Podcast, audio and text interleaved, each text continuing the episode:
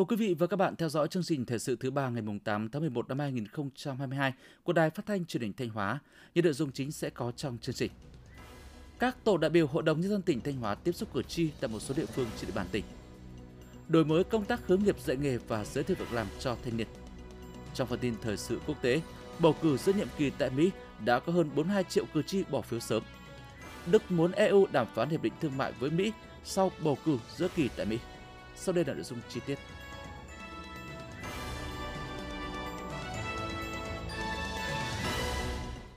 Tiếp tục chương trình kỳ họp thứ tư Quốc hội khóa 15, hôm nay ngày 8 tháng 11, Quốc hội đã nghe và thảo luận tại hội trường về một số báo cáo của Chính phủ, Viện trưởng Viện Kiểm sát Nhân dân tối cao, tranh án Tòa án Nhân dân tối cao.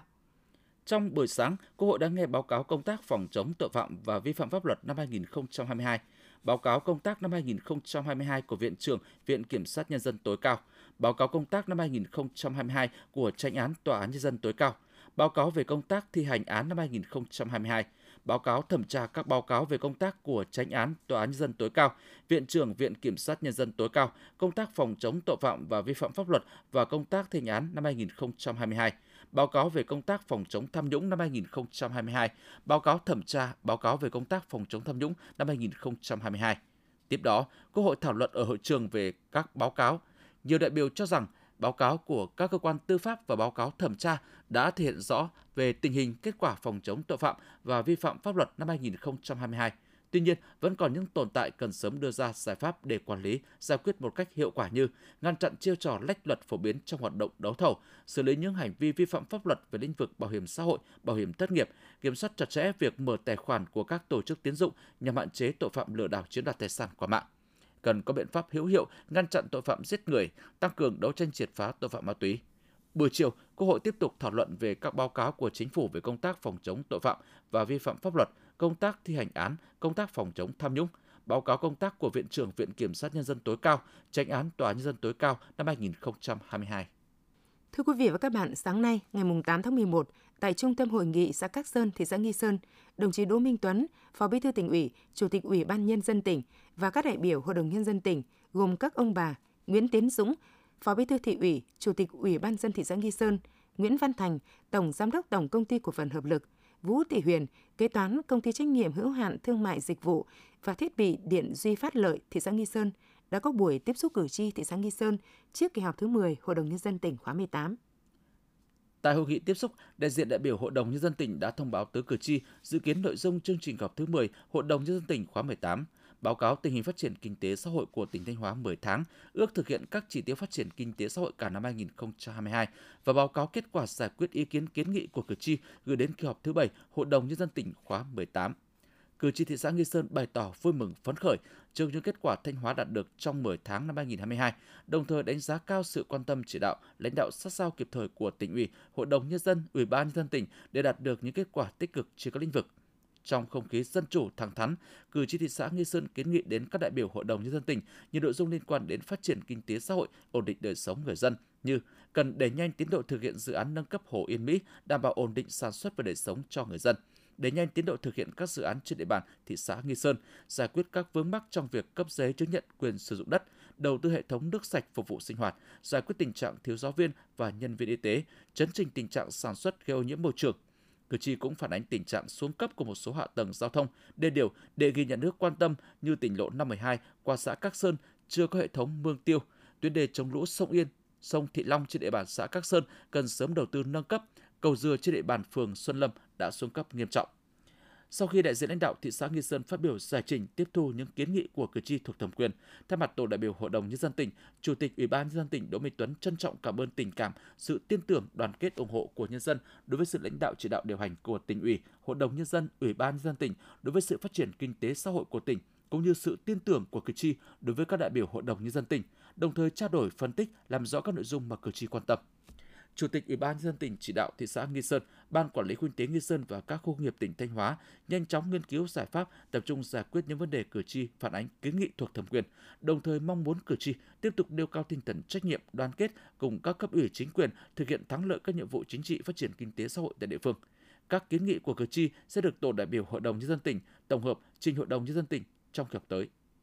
Sáng nay ngày 8 tháng 11, Ban Nội chính tỉnh ủy phối hợp với vụ địa phương 1, Ban Nội chính Trung ương tổ chức hội nghị tập huấn bồi dưỡng kiến thức nghiệp vụ công tác nội chính, phòng chống tham nhũng tiêu cực, tiếp công dân, giải quyết khiếu nại tố cáo năm 2022. Dự hội nghị có các đồng chí Trịnh Tuấn Sinh, Phó Bí thư tỉnh ủy, Nguyễn Ngọc Tiến, Ủy viên Ban Thường vụ, Trưởng ban Nội chính tỉnh ủy.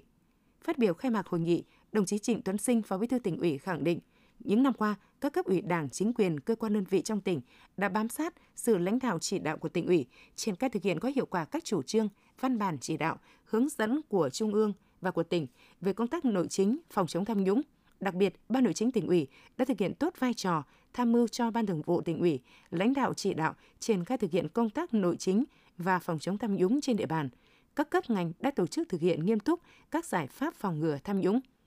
Đồng chí Phó Bí thư tỉnh ủy cũng đánh giá cao việc Ban Nội chính tỉnh ủy đã chủ động đề xuất Thường trực tỉnh ủy và phối hợp với vụ địa phương 1, Ban Nội chính Trung ương tổ chức hội nghị tập huấn bồi dưỡng kiến thức nghiệp vụ công tác nội chính, phòng chống tham nhũng năm 2022. Đồng thời đề nghị các đại biểu cần nêu cao tinh thần trách nhiệm, chấp hành nghiêm thời gian, tập trung tiếp thu đầy đủ những kiến thức cơ bản về công tác nội chính, phòng chống tham nhũng, tiếp công dân, giải quyết khiếu nại tố cáo để triển khai áp dụng tại địa phương đơn vị mình – cần trao đổi thẳng thắn những vấn đề còn khó khăn vướng mắc trong quá trình thực hiện nhiệm vụ ở cơ quan đơn vị để làm rõ và bổ sung thêm kiến thức, phương pháp tham mưu, chỉ đạo thực hiện tốt công tác nội chính, phòng chống tham nhũng, tiếp công dân, giải quyết khiếu nại tố cáo ở từng cơ quan đơn vị. Tại lớp tập huấn, các đồng chí lãnh đạo, cán bộ làm công tác nội chính, phòng chống tham nhũng, tiếp công dân, giải quyết khiếu nại tố cáo ở các sở ban ngành đoàn thể cấp tỉnh, các huyện thị xã thành phố trong tỉnh đã được lãnh đạo vụ địa phương 1 Ban Nội chính Trung ương trực tiếp truyền đạt 5 chuyên đề gồm những nội dung cơ bản về công tác nội chính, những vấn đề cơ bản về công tác phòng chống tham nhũng tiêu cực, hoạt động của Ban chỉ đạo Trung ương về phòng chống tham nhũng tiêu cực và Ban chỉ đạo phòng chống tham nhũng tiêu cực tỉnh, công tác kiểm tra giám sát trong lĩnh vực nội chính, phòng chống tham nhũng tiêu cực và cải cách tư pháp, công tác tiếp công dân tiếp nhận, xử lý đơn thư khiếu nại tố cáo, kiến nghị, phản ánh. Qua đó, giúp các đại biểu được tiếp thu những chủ trương, định hướng kiến thức mới và nhiệm vụ trọng tâm của công tác nội chính, phòng chống tham nhũng, tiếp công dân, giải quyết khiếu nại tố cáo để áp dụng các hiệu quả vào thực hiện nhiệm vụ trong thực tiễn. Sau đây là tổng hợp tiếp xúc cử tri của các đại biểu Hội đồng nhân dân tỉnh trước kỳ họp thứ 10 Hội đồng nhân dân tỉnh khóa 18. Tổ đại biểu Hội đồng nhân dân tỉnh Thanh Hóa, đơn vị bầu cử huyện Đông Sơn gồm ông Nguyễn Quang Hải, Phó Chủ tịch Hội đồng nhân dân tỉnh, bà Ngô Thị Hồng Hảo, Chủ tịch Hội Liên hiệp Phụ nữ tỉnh, ông Lê Trọng Thụ, Bí thư huyện ủy, Chủ tịch Ủy ban dân huyện Đông Sơn đã có buổi tiếp xúc cử tri huyện Đông Sơn. Tại buổi tiếp xúc, cử tri huyện Đông Sơn đã đề xuất kiến nghị tới các đại biểu Hội đồng Nhân dân sớm điều chỉnh giá đất nông nghiệp khi thu hồi phục vụ các dự án, đảm bảo quyền lợi cho người dân, có giải pháp phục vụ tưới tiêu, ổn định sản xuất cho các hộ dân có diện tích đất nông nghiệp bị ảnh hưởng khi thi công dự án đường cao tốc Bắc Nam. Đề nghị cần xử lý dứt điểm tình trạng ô nhiễm môi trường từ bãi rác Đông Nam và từ một số trang trại chăn nuôi trên địa bàn, đảm bảo chất lượng cuộc sống cho người dân. Thay mặt tổ đại biểu Hội đồng Nhân dân tỉnh, lãnh đạo huyện Đông Sơn đã tiếp thu, giải trình một số kiến nghị của cử tri thuộc thẩm quyền. Những đề xuất kiến nghị khác mà cử tri quan tâm, tổ đại biểu Hội đồng Nhân dân tỉnh sẽ tiếp thu tổng hợp báo cáo Hội đồng Nhân dân tỉnh trong kỳ họp tới. Tổ đại biểu Hội đồng nhân dân tỉnh Thanh Hóa đơn vị bầu cử huyện Nông Cống gồm các ông Nguyễn Quốc Tiến, Bí thư huyện ủy, Chủ tịch Hội đồng nhân dân huyện Nông Cống, Lê Hữu Quyền, Giám đốc Ngân hàng Chính sách Xã hội tỉnh, Đinh Ngọc Thúy, Phó trưởng ban kinh tế ngân sách Hội đồng nhân dân tỉnh đã có buổi tiếp xúc cử tri huyện Nông Cống. Tại buổi tiếp xúc, cử tri huyện Nông Cống đề nghị tỉnh tiếp tục quan tâm có cơ chế chính sách cao hơn để hỗ trợ các xã và huyện nông thôn mới nâng cao kiểu mẫu, mở rộng danh mục các dự án được hỗ trợ xi măng trong chương trình mục tiêu quốc gia xây dựng nông thôn mới. Cử tri cũng đề nghị tỉnh đầu tư tuyến điện mới từ cầu chuối đến tả sông Yên, do đây là vùng ngoại đê, người dân sẽ bị ảnh hưởng lớn khi mưa to và hồ Yên Mỹ xả lũ. Tại buổi tiếp xúc, lãnh đạo huyện Nông Cống đã tiếp thu giải trình những kiến nghị của cử tri thuộc thẩm quyền, những đề xuất kiến nghị mà cử tri quan tâm, tổ sẽ tiếp thu tổng hợp báo cáo Hội đồng nhân dân tỉnh trong kỳ họp tới. Tại xã Ban Công, tổ đại biểu Hội đồng nhân dân tỉnh gồm ông Nguyễn Tuấn Tưởng, Phó trưởng ban văn hóa xã hội Hội đồng nhân dân tỉnh, bà Phạm Khánh Huyền, chủ trang trại thôn Chun, xã Thiết Ống, huyện Bá Thước đã có buổi tiếp xúc cử tri huyện Bá Thước. Với tinh thần dân chủ thẳng thắn, cử tri huyện Bá Thước được kiến nghị đến các đại biểu Hội đồng nhân dân tỉnh một số vấn đề như đề nghị công nhận liệt sĩ cho người tham gia kháng chiến và khám thương tật cho người mất giấy chứng nhận, xây dựng khu tái định cư cho 14 hộ dân thôn Tổ Lẻ, xã Văn Nho có nguy cơ sạt lở cao, nâng cấp tràn chống ngập và chống sạt lở một số đoạn tỉnh lộ 523D. Các đề xuất kiến nghị của cử tri, tổ đại biểu Hội đồng nhân dân tỉnh sẽ tiếp thu tổng hợp báo cáo Hội đồng nhân dân tỉnh và các ngành chức năng xem xét giải quyết. Sáng nay, ngày 8 tháng 11, Đảng ủy khối cơ quan và doanh nghiệp tỉnh Thanh Hóa đã tổ chức khai mạc lớp bồi dưỡng công tác đảng cho bí thư chi bộ và cấp ủy viên cơ sở đợt 1 năm 2022. Trong thời gian một ngày, 300 đồng chí là bí thư chi bộ và cấp ủy viên cơ sở được truyền đạt 4 nội dung chuyên đề gồm công tác tư tưởng, công tác dân vận của tổ chức cơ sở đảng, phòng chống tự diễn biến tự chuyển hóa trong cán bộ đảng viên cơ sở, tổ chức cơ sở đảng, công tác tổ chức của tổ chức cơ sở đảng, nhiệm vụ của tri ủy, bí thư chi bộ và nâng cao chất lượng sinh hoạt tri bộ, công tác kiểm tra giám sát và công tác khen thưởng kỷ luật của tổ chức cơ sở đảng, nghiệp vụ công tác văn phòng cấp ủy. Quý vị và các bạn đang nghe chương trình thời sự phát thanh của Đài Phát thanh Truyền hình Thanh Hóa. Chương trình đang được thực hiện trực tiếp trên 6 FM tần số 92,3 MHz. Tiếp theo là những thông tin đáng chú ý mà phóng viên đài chúng tôi vừa cập nhật. Theo số liệu thống kê nhanh từ các đơn vị tham gia trưng bày giới thiệu nông sản thực phẩm an toàn tỉnh Thanh Hóa năm 2022, từ ngày 5 đến ngày 8 tháng 11, tổng doanh số bán hàng đạt hơn 5 tỷ đồng – Hội nghị kết nối cung cầu kết hợp trưng bày giới thiệu nông sản thực phẩm an toàn tỉnh Thanh Hóa năm 2022 thu hút 102 đơn vị trong và ngoài tỉnh tham gia với 150 gian hàng, có 300 sản phẩm nông sản thực phẩm an toàn, sản phẩm nông nghiệp chủ lực, nông nghiệp ứng dụng công nghệ cao, nông nghiệp hữu cơ, sản phẩm ô cốp, sản phẩm làng nghề tham gia trưng bày giới thiệu và bán tại sự kiện. Trong đó, các sản phẩm được người tiêu dùng quan tâm mua nhiều nhất là sản phẩm ô cốp như dưa vàng, dưa taki, dưa chuột, cam, bưởi, thanh long, các mặt hàng thủy sản, thực phẩm chế biến như giò, trà, bánh bột lọc, bánh lá rang bừa, bánh gai tứ trụ, các loại nông sản chế biến như trà rau má, trà nấm linh chi, trà quyết hôi, trà gai leo, bột rau má, bánh rau má, bột đông trùng, tinh bột nghệ và các loại rượu. Các doanh nghiệp thuộc Hiệp hội Doanh nghiệp Nông nghiệp An toàn và Hữu cơ tỉnh Thanh Hóa, Công ty cổ phần tập đoàn Ngọc Xanh Sứ Thanh, Hợp tác xã Macca Thành Phát, cơ sở sản xuất thực phẩm An Tâm, công ty trách nhiệm hữu hạn nông nghiệp hiện đại Lam Sơn Gia Vàng, gian hàng của các huyện Thọ Xuân, Yên Định, Thường Xuân, Lang Chánh, Bá Thước là những đơn vị có doanh thu bán hàng cao. Tỉnh Thanh Hóa hiện có 118 làng nghề công nghiệp, tiểu thủ công nghiệp với 36 nghề tiểu thủ công nghiệp đang hoạt động, trong đó có 27 nghề truyền thống và 9 nghề du nhập mới. Một trong những chương trình kết nối tiêu thụ sản phẩm công nghiệp nông thôn đạt hiệu quả cao là việc đưa các sản phẩm công nghiệp nông thôn tham gia hội trợ triển lãm trong và ngoài tỉnh. Điển hình là hội trợ thương mại miền Tây Thanh Hóa năm 2022 vừa được tổ chức vào tháng 9 vừa qua với hơn 200 gian hàng, hàng nghìn sản phẩm nông sản, lâm sản, thực phẩm chế biến, thủy hải sản, đồ uống gia vị, hàng dệt may. Cũng trong tháng 9 vừa qua, tỉnh Thanh Hóa đã là đơn vị đăng cai tổ chức hội trợ triển lãm hàng công nghiệp nông thôn tiêu biểu khu vực phía Bắc năm 2022. Hội trợ đã thu hút được 150 đơn vị doanh nghiệp đến từ 28 tỉnh, thành phố khu vực phía Bắc tham gia với 400 gian hàng. Thực tế, sau mỗi lần tham gia các chương trình kết nối, các doanh nghiệp đơn vị đều tìm kiếm và mở rộng thêm được thị trường tiêu thụ.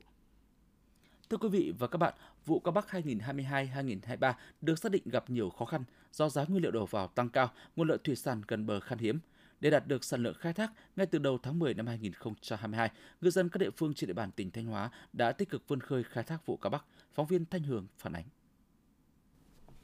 Vụ cá Bắc hàng năm kéo dài trong 6 tháng, từ tháng 10 năm trước đến tháng 3 năm sau. Những ngày này, tranh thủ thời tiết thuận lợi, ngư dân thành phố Sầm Sơn liên tục vươn khơi bám biển. Một số phương tiện có công suất lớn đã trở về sau chuyến biển kéo dài hơn 10 ngày.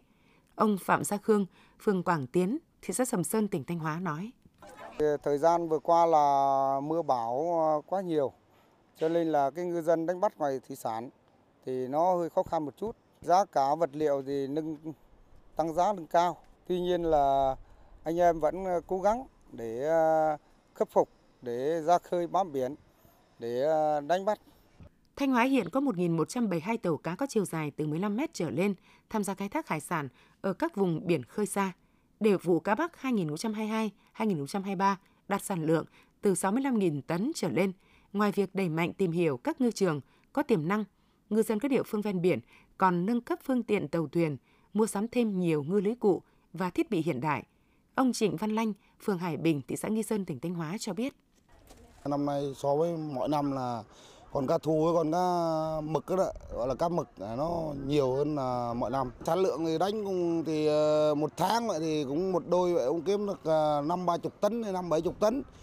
Ông Trần Ngọc Đính chủ tịch ủy ban dân phường Quảng Tiến thành phố Sầm Sơn tỉnh Thanh Hóa nói. Chúng tôi đang tiếp tục vận động bà con nhân dân à, tiếp tục vươn khơi bám biển và đặc biệt là trong cái dịp cuối năm này là cái vụ cá bắc này là cái vụ vụ cá chính của Quảng Tiến thì ờ, Đối với công tác tuyên truyền cũng như vận động bà con thì ờ, cái tín hiệu của vụ các Bắc thì cũng đã có nhiều cái tín hiệu mới. À, đối với các doanh nghiệp mà liên quan đến sản xuất ừ, khai thác chế biến thủy hải sản thì hiện nay chúng tôi đang tập trung chỉ đạo cho các doanh nghiệp là thu mua những cái sản phẩm của bà con nhân dân để chế biến phục vụ cho xuất nhập khẩu. Để đạt hiệu quả cao trong khai thác, trên một phương tiện, ngư dân Thanh Hóa đã sắm ngư lưới cụ phục vụ khai thác từ 2 đến 3 nghề. Nhiều nghề mới cho hiệu quả kinh tế cao như nghề lưới xưa, lưới hồng, bóng ghẹ, lưới sam, mảnh chụp, nghề vây và nghề câu, thu nhập bình quân mỗi ngư dân từ nghề biển đã đạt từ 10 đến 15 triệu một tháng. Thưa quý vị và các bạn, phát triển đảng viên trong trường học từ lâu đã được các cấp ủy đảng và các nhà trường trên địa bàn Thanh Hóa quan tâm. Từ đó để ươm mầm tạo nguồn cán bộ lâu dài. Câu chuyện về một đảng viên trẻ người dân tộc Thái đã nỗ lực phấn đấu được kết nạp đảng trong trường học và thực hiện ước mơ của mình trở thành người gieo hạt giống đỏ. Sau đây là một ví dụ. Bài viết của phóng viên Minh Thúy. Sinh ra và lớn lên trong một gia đình có hoàn cảnh khó khăn tại bản Cum, xã Trung Tiến, huyện Quan Sơn. Năm 2015, Hà Văn Nghiệp là một trong số ít học sinh xuất sắc của huyện trúng tuyển vào trường trung học phổ thông dân tộc nội trú tỉnh Thanh Hóa. Sau một quá trình phấn đấu vươn lên trong gian khó, cuối năm học lớp 12, Hà Văn Nghiệp đã vinh dự được kết nạp vào Đảng Cộng sản Việt Nam tại trường trung học phổ thông dân tộc nội trú tỉnh. Tiếp đó, Nghiệp thi đỗ vào khoa sư phạm văn chất lượng cao của trường Đại học Hồng Đức. Thầy giáo Hà Văn Nghiệp, trường trung học cơ sở và trung học phổ thông huyện Quan Sơn chia sẻ. Quá trình là 4 năm học đại học thì ngay cả bản thân gia đình của em thì cũng không có điều kiện để cho em theo học em phải trải qua rất nhiều ngày là đấu tranh về tư tưởng với bố mẹ cuối cùng là xin được đi học và con sẽ tự đi làm. Bởi vì trong ngôi trường đại học của em thì em làm đủ mọi thứ việc. Nói chung là nó nó không ảnh hưởng đến danh dự nhân phẩm nó không bị vi phạm pháp luật là em tất cả em đều làm để có đồng tiền để trang trải cho cuộc sống của mình. Và suốt 4 năm đó em vẫn luôn cố gắng như thế. Tháng 8 năm 2022, tốt nghiệp loại giỏi khoa sư phạm văn chất lượng cao của trường Đại học Hồng Đức, Hà Văn Nghiệp đất tình nguyện trở về quê hương giảng dạy ở trường trung học cơ sở và trung học phổ thông huyện Quan Sơn. Trường nằm ở xã Mường Mìn, cách trung tâm huyện hơn 30 km, điều kiện sinh hoạt, dạy và học khó khăn thiếu thốn. Nhưng Hà Văn Nghiệp vẫn kiên trì thực hiện ước mơ cao đẹp của người chồng người cao quý. Giờ đây, thầy giáo trẻ Hà Văn Nghiệp lại trở thành người gieo hạt giống đỏ trên vùng núi rừng còn nhiều gian khó này, đưa ánh sáng của Đảng đến với học sinh và đồng bào vùng cao. Thầy giáo Hà Văn Nghiệp, trường trung học cơ sở và trung học phổ thông huyện Quan Sơn, tỉnh Thanh Hóa cho biết.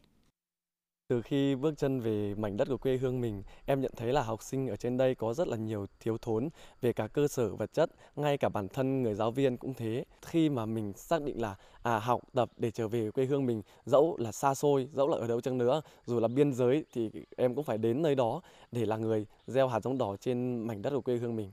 Thầy giáo Nguyễn Bá Tuấn, Phó Hiệu trưởng trường Trung học cơ sở và Trung học phổ thông huyện Quan Sơn, tỉnh Thanh Hóa nói: Tuy rằng cái điều kiện uh, kinh tế xã hội thì nó khó khăn và bên cạnh đó thì những cái thu hút những cái ưu đãi cho ờ, cái bên ngành giáo dục thì nó cũng phần nào nó cũng chưa tương xứng với những cái công sức của các thầy cô trẻ để ờ, bỏ ra. Nhưng vì cái nhiệt huyết yêu ngành yêu nghề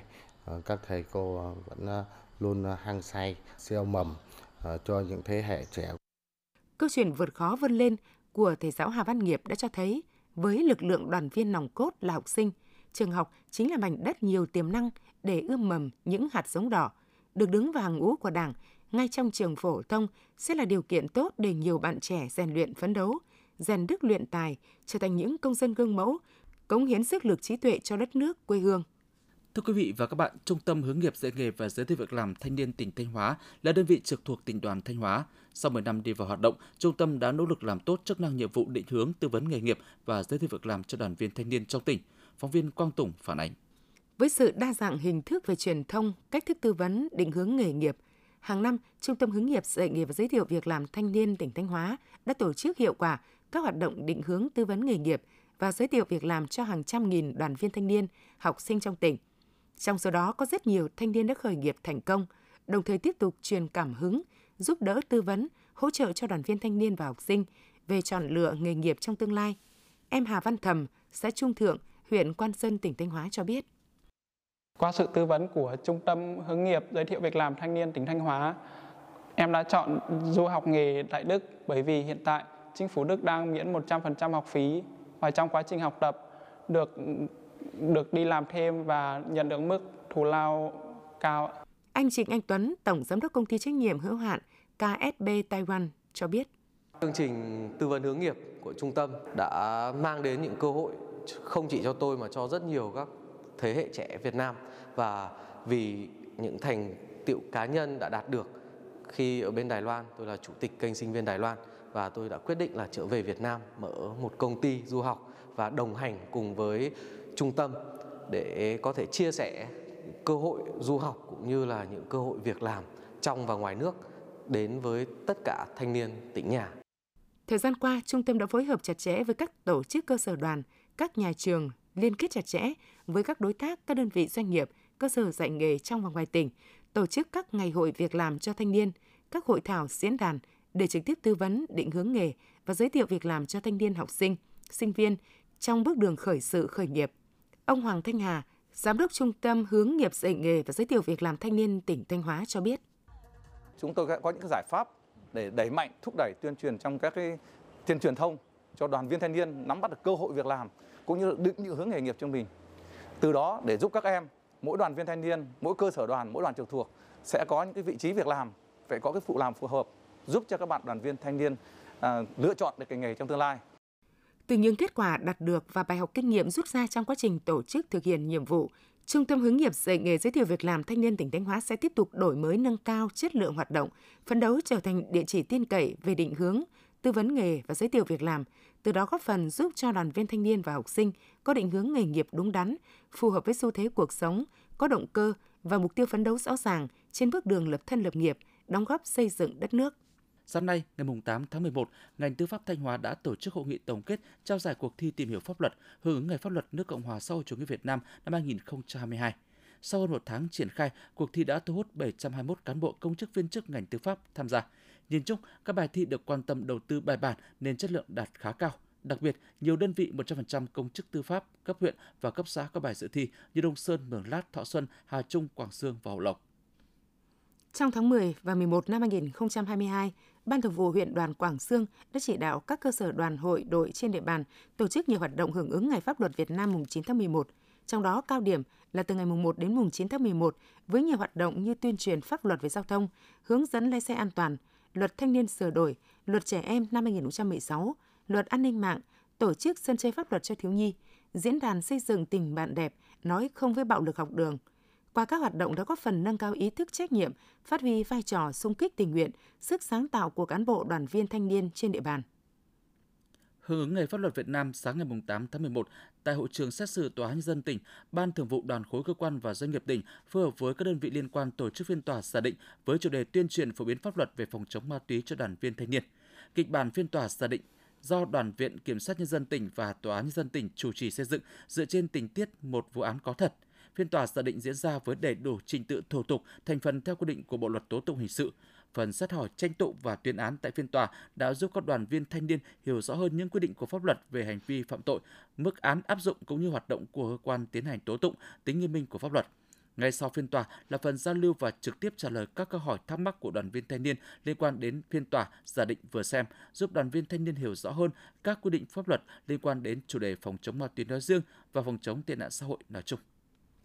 Sáng mùng 8 tháng 11, Viện Huyết học Truyền máu Trung ương phối hợp với Sở Y tế tổ chức hội nghị triển khai thực hiện dự án phòng chống bệnh thalassemia tại tỉnh Thanh Hóa năm 2022. Việc triển khai thực hiện dự án phòng chống bệnh thalassemia tại tỉnh Thanh Hóa năm 2022 thuộc chương trình mục tiêu quốc gia phát triển kinh tế xã hội vùng đồng bào dân tộc thiểu số và miền núi giai đoạn 2021-2030. Trong giai đoạn 1 của chương trình 2021-2025, hoạt động phòng bệnh thalassemia được thực hiện tại 5 tỉnh Thanh Hóa, Hà Giang, Yên Bái, Bắc Giang và Nghệ An. Tại hội nghị, các đại biểu tham dự hội nghị đã thảo luận, chia sẻ tình hình thực hiện các biện pháp tư vấn, sàng lọc bệnh thalassemia đã được triển khai cũng như những khó khăn hiện tại của đơn vị. Bên cạnh đó, Viện Huyết học truyền máu Trung ương tổ chức tập huấn cho các bác sĩ chuyên khoa sản nhi, huyết học truyền máu của tỉnh Thanh Hóa về chẩn đoán điều trị phòng bệnh thalassemia. Thưa quý vị và các bạn, thời gian gần đây, nhờ sự vào cuộc quyết liệt của chính quyền địa phương và các ngành chức năng, đặc biệt là việc xây dựng hệ thống camera giám sát hoạt động xử lý nước thải tại các cơ sở sản xuất, chế biến lâm sản trên địa bàn tỉnh Thanh Hóa, đã góp phần nâng cao ý thức trách nhiệm về bảo vệ môi trường trong hoạt động sản xuất chế biến lâm sản. Công ty trách nhiệm hữu hạn Duyệt Cường là doanh nghiệp chuyên sản xuất giấy và vàng mã tại huyện Quan Hóa. Tại doanh nghiệp này đã lắp đặt 4 camera giám sát tại các vị trí khác nhau nhằm giúp các cơ quan chức năng theo dõi quy trình vận hành, xử lý nước thải của nhà máy. Ông Lê Minh Tiến, phụ trách sản xuất, công ty trách nhiệm hữu hạn Duyệt Cường, huyện Quan Hóa, tỉnh Thanh Hóa cho biết.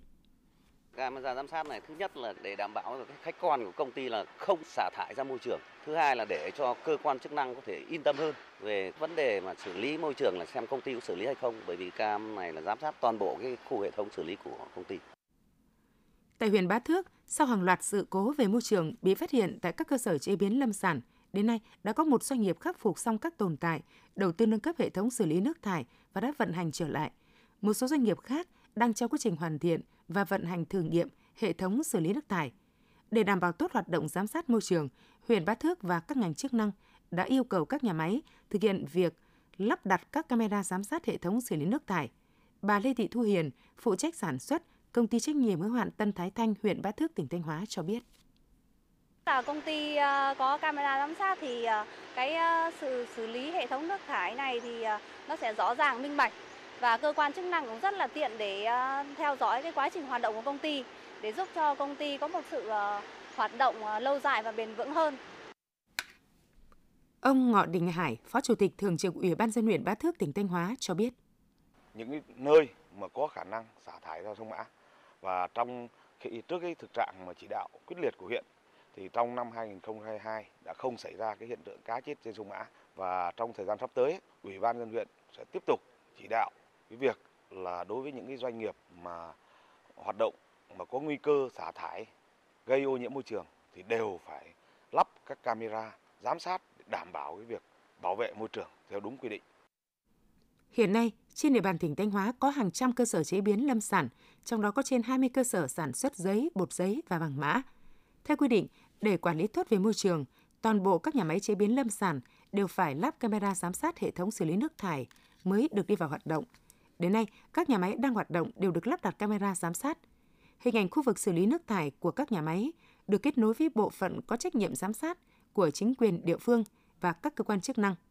Ngoài ra, camera còn kết nối trên điện thoại thông minh của lãnh đạo, chuyên viên Sở Tài nguyên Môi trường, Ủy ban dân cấp huyện để có thể giám sát thường xuyên thông qua camera giám sát, cơ quan quản lý nhà nước theo dõi đánh giá được việc xử lý nước thải, góp phần minh bạch hóa hoạt động tại các nhà máy, chủ động phòng ngừa, giảm thiểu nguy cơ ô nhiễm môi trường. Thưa quý vị và các bạn, tình trạng người dân đi ngược chiều trên tuyến quốc lộ 1A đoạn có giải phân cách tiềm ẩn nguy cơ tai nạn giao thông rất cao và đã diễn ra trong thời gian dài. Tình trạng này vẫn diễn ra nhiều và chưa có biện pháp quyết liệt để giải quyết triệt đề. Trên tuyến quốc lộ 1A thuộc địa bàn huyện Hoàng Hóa, chỉ trong thời gian ngắn đã có hàng chục trường hợp điều khiển phương tiện đi ngược chiều. Thay vì đi theo giải phân cách để đi đúng chiều, thì rất nhiều người điều khiển phương tiện từ xe máy, xe đạp, thậm chí cả xe ô tô lại đi ngược chiều để không phải quay đầu xe. Mới chỉ cách đây không lâu trên địa bàn huyện Quảng Sương đã xảy ra một vụ tai nạn giao thông khiến một người vi phạm tử vong tại chỗ khi đi ngược chiều. Thời điểm xảy ra tai nạn, người đàn ông điều khiển xe máy đi ngược chiều đã va chạm trực tiếp với xe ô tô đi đúng chiều dẫn đến bản thân bị tử vong. Ông Nguyễn Văn Công, người dân huyện Hoàng Hóa, tỉnh Thanh Hóa cho biết. Muốn đi sang bên đường đi vào đây thì là phải đi ngược chiều, mà đi ngược chiều là nguy hiểm rồi mà sai luật rồi. Hành vi đi ngược chiều trên tuyến quốc lộ 1A diễn ra thường xuyên có nguyên nhân từ cơ quan chức năng chưa xử lý triệt để. Bên cạnh đó, ý thức của người tham gia giao thông chưa cao, gây nguy hiểm cho chính mình và các phương tiện khác đi đúng chiều. Do đó, đề nghị các cơ quan chức năng tăng cường các biện pháp xử lý nghiêm vi phạm này. Đồn biên phòng Bù Nhi quản lý bảo vệ đường biên giới dài 21,938 km với 8 mốc quốc giới. Địa bàn quản lý gồm 32 bản thuộc 3 xã của huyện Mường Lát là Bù Nhi, Nhi Sơn và xã nội địa Mường Lý. Trong 9 tháng năm 2022, đồn biên phòng Bù Nhi đã phối hợp tốt với chính quyền địa phương và các lực lượng chức năng đứng trên trên địa bàn, họp bản tuyên truyền đường lối, chủ trương của Đảng, chính sách pháp luật của nhà nước, hiệp định quy chế khu vực biên giới – Kết quả đã tuyên truyền được 77 buổi cho hơn 4.200 lượt người tham gia. Bên cạnh đó, đồn còn phối hợp với đại đội 215, nước Cộng hòa Dân chủ Nhân dân Lào, tổ chức 7 lần tuần tra song phương, đường biên giới đồn phụ trách, tuần tra đơn phương 11 lần với 88 lượt cán bộ chiến sĩ tham gia. Quý vị và các bạn vừa theo dõi phần tin trong tỉnh của Đài Phát thanh và Truyền hình Thanh Hóa. Ngay sau đây sẽ là phần tin thời sự quốc tế.